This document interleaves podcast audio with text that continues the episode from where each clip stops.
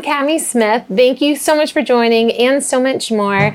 I am here with Dr. Michael O'Neill, and he is the medical director of the Pearson Cancer Center as well as uh, radiation oncology. Um, and we are actually in the Pearson Cancer Center right now. And so there's a lot happening around us. This is uh, lots of patients coming in and going out. And so it might get a little loud, but we're just going to roll with it. um, so, what, what, should I call you first? Do you like so, Dr. O'Neill? You're welcome to call me Mick. Okay. Um, yeah. All right, Mick. So, Mick, tell me a little bit about yourself. What brought you to Centra? So, I've been here since 2013 when I finished residency up north in Rochester, New York. Mm-hmm. And we came down to interview. It was February, about really about 11 years from now. And oh, wow. we were wearing t shirts and we're like, wow, this is awesome. We can enjoy the outdoors all year round. Yes. And it's a great place to raise a family. So, mm-hmm. you know grown since then and just just had a great time. Love it. Yes.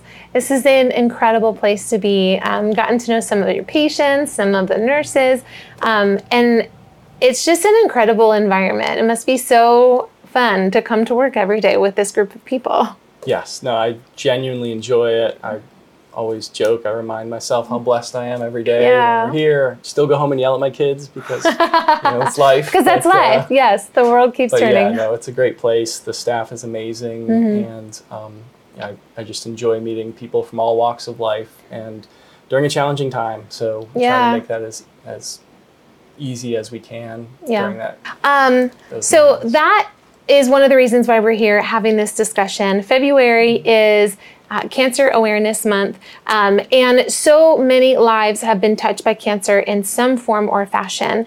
And so, um, I guess one thing I would love to know is like, what made this particular type of medicine a draw for you?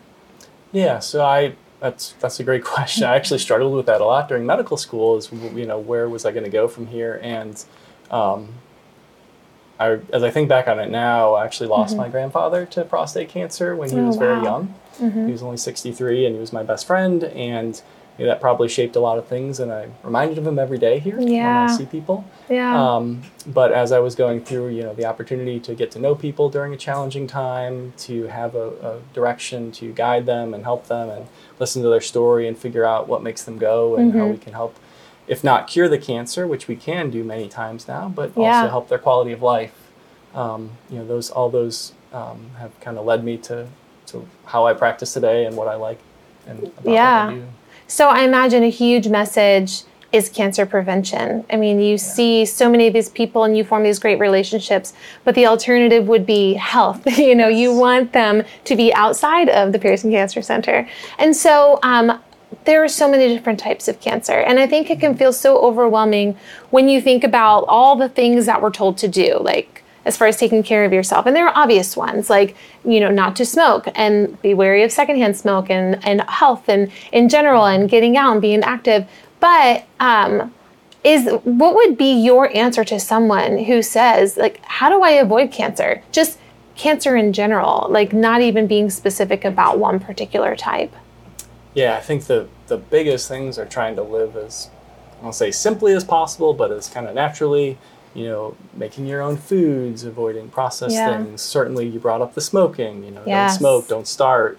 Get your loved ones to find ways to stop. Mm-hmm. Um, you know, getting moving your body. That's that's a huge one. Just mm-hmm. with the way that our bo- our lives are more sedentary now than ever. And, yeah. You know, those three simple things probably would um, cut back on a lot of cancers. Yeah. So, what would you consider high risk for as far as a cancer approach? So, high risk in general means compared to everyone or most people that you meet on the street, you're mm-hmm. going to have a higher chance of developing a cancer. Okay. Sometimes that's related to genetics. You know, we okay. know certain mutations that people have.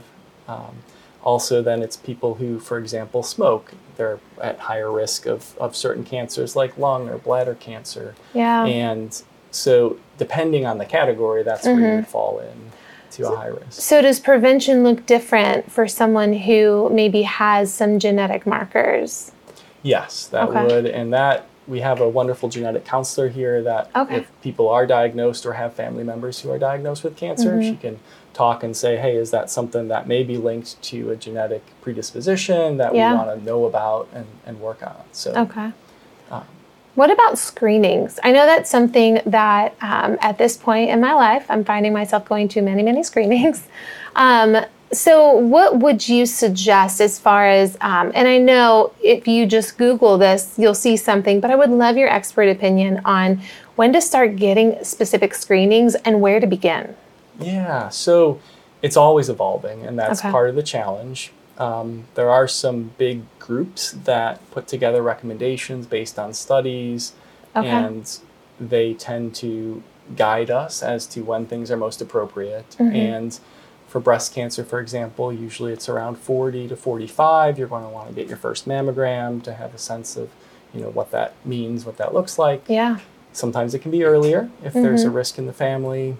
Um, for example, for um, colon cancer screening, colonoscopies, Mm-hmm. they uh, have moved the age younger as we've seen more Yeah. people with colon Yes. cancer at earlier ages. So that's now 45. Mm-hmm. Um, and it really just depends on the cancer. So most primary care doctors are amazing about helping people get to where they need to Yeah. um, and also always welcome to call us here. We Mhm. have people who are dedicated to certain cancer types that can Okay. help say, hey, yeah, you need to think about this. Yeah, and something I thought was very cool. So the first time I ever had it was a skin cancer screening. I actually came here, and it was a, a free cancer screening clinic that you guys were having here, and um, I was so nervous. um, but it was incredible. Like somebody met me right at the door and walked me back and helped me, you know, just walk through the whole process. And it made me feel so much more comfortable. It kind of broke down the stigma I think I had. And so, what do you guys have many of those like free clinics available? Yeah, so one of our goals over the last few years has been to increase the availability of screening to Okay. everyone, right? So, for example, you mentioned the skin cancer Mm-hmm. screenings. We have at least two of those here. We've had one Mm-hmm. in Bedford, one in Farmville the last year. Um, we're doing some events. There's the mammography van that goes around the community. Um, and you're right. I think that's probably the biggest concern for people is what is what does screening look like? Like, Yeah. am I, is are people going to be poking, prodding me? Mm-hmm. Um, you know, people are often very scared to have a colonoscopy, right? I mean, Yes. cameras up body parts are not the most It doesn't sound general. wonderful. um, but there are other ways to go about that, right? There's something called um, Cologuard, or or they can test the stool where you send it off. oh, to- okay. Um, That sounds a little bit better. Yes, exactly, exactly. Um, you know, lung cancer screening usually involves a CT scan, Okay. and um, that's typically all these are also paid for by insurance. That people Yeah. get nervous about, right? Like, am I going to get stuck with extra bills? And Mhm. and, um, and so there are lots of ways to go about it. Okay. Um, I feel like we've covered so much information, and and you know, feel free to stop and rewind and stop and rewind um, to listen to this. But I do want to ask you before we kind of close up. If you could give someone advice right now, like if this like the biggest takeaway for a, a potential patient, hopefully not going to be a patient, what would it be? Probably the stuff I mentioned in the beginning. I mean, Mm-hmm. move your body, try to make your own food. You know, eat as much as you can that comes without being processed. Yes. I know it's hard in today's world that we're all very busy. Um, and then, you know, don't start smoking. Yes. Don't Uh-oh. start smoking.